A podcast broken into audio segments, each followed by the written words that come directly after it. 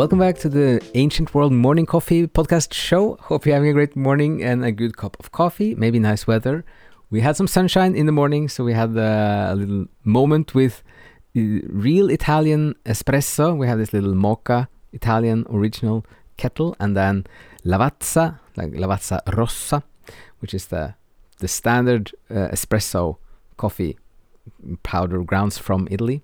So that's just the best start of the morning you could have in some ways. And then, um, so now it's back to being gray outside. But we want to talk about one book and just one topic. So this is going to be a bit shorter one. It's a little bit of a thinking out loud uh, and and evaluating or uh, exploring a topic from a book we're reading now that is called Back to Virtue by Peter Kreeft. Kreeft, Kreeft, I'm sure we're butchering it. Um, it's an old book from 86 and then republished in 1992. So it's over 30 years old, but it's it's uh, kind of timeless, uh, and it ties very much into to much of the the medieval uh, cosmology and Dante as well. So, uh, as the title says, it's about virtue, and it starts with a definition. You have several definitions of virtue. So one is moral excellence, right living, goodness. The second is a particular type of moral excellence. The third is a good quality or feature. The fourth is purity, chastity, and the fifth is effectiveness. This is according to the book, and if you look in a standard dictionary, we get that it's a behavior showing high moral standards, a quality considered morally good or desirable in a person, a good or useful quality of a thing. So, uh, if we think of Dante Purgatory, the mountain of virtue, uh, we have very much like then seven virtues. You have the four cardinal ones. Uh, and cardinal means like that which things are hinging on, it's like a hinge. Uh, so you have uh, prudence, fortitude, justice, and temperance. And then you have the theological virtues, faith, hope, and love uh, or charity. So that's kind of the meat of the book here. Uh, but there's a there's a there's an approach here which is very interesting. So he talks about the four steps of a medical analysis, and this is something we're going to think about now for a couple of weeks at least, which is um, how if there is a problem, how do we how do we uh, start approaching it again or start to understand it and try to solve things. So the four steps are then one, observation of symptoms, 2. diagnosis of disease, 3. prognosis of cure, and 4. prescription for treatment.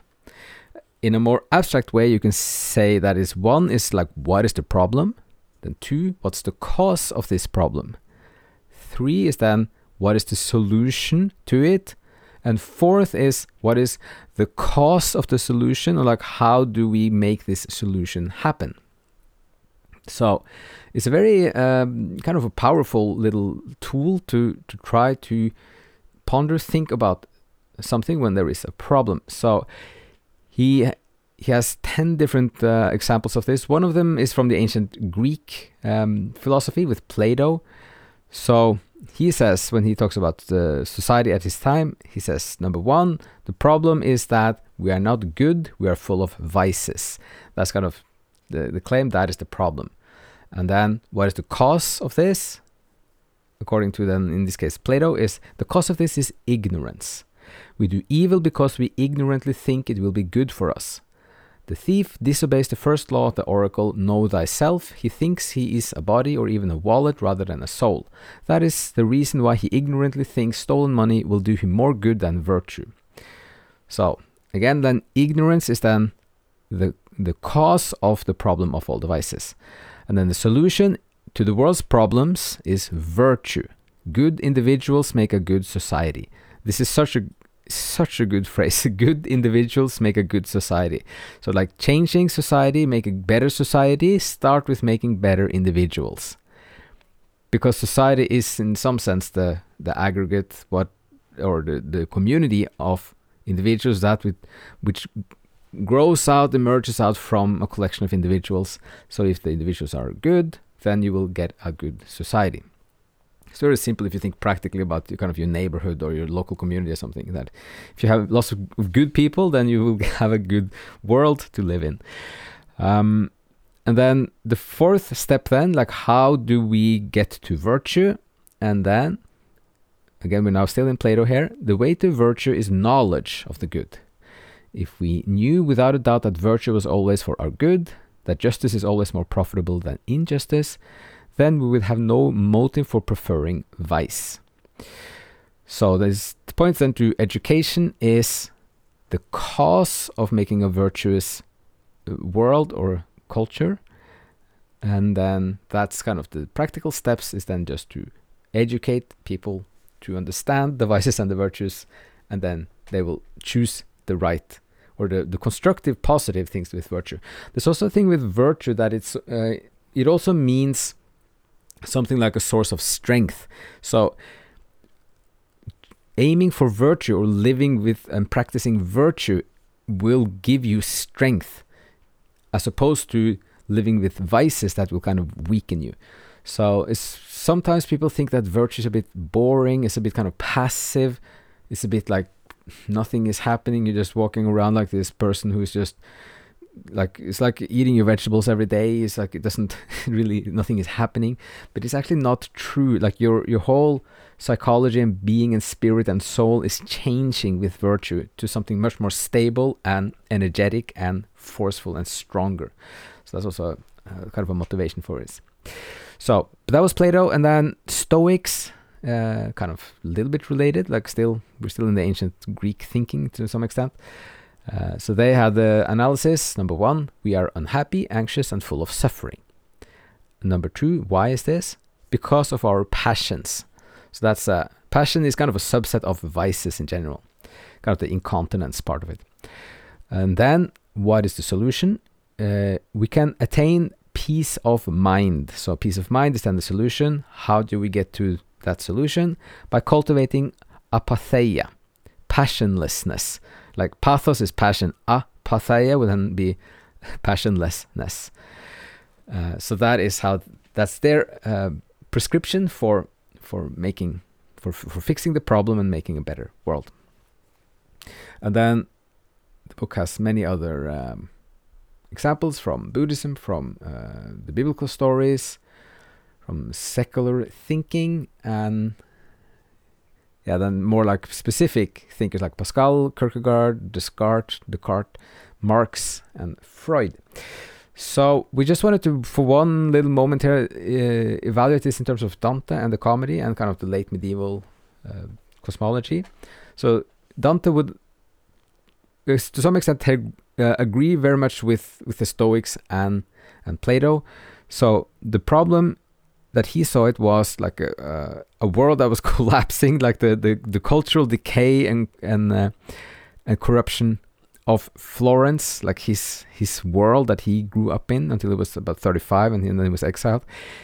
So the problem, as he saw it, was then then just a failure of the world and and uh, a, like a dysfunctional, corrupted world.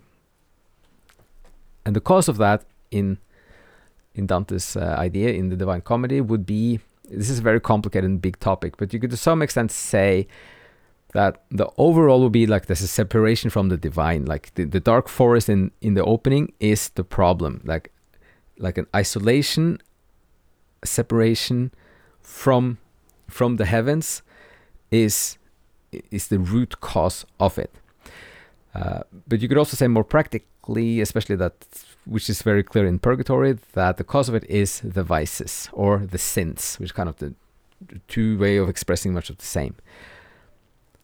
And then Dante's solution is very much the same. Like Dante describes things both in the Greek and the Hebrew tradition. So he would say like the virtues or to connect to the divine and the biblical stories. So he would say like both of those are uh, together or combined, or you can say like the, the Greek is is is uh, one part of it, and then you have something is embedded in something bigger, which would be the biblical in Dante's view. But but you could also just go with the Greek, and then the solution is then the virtues.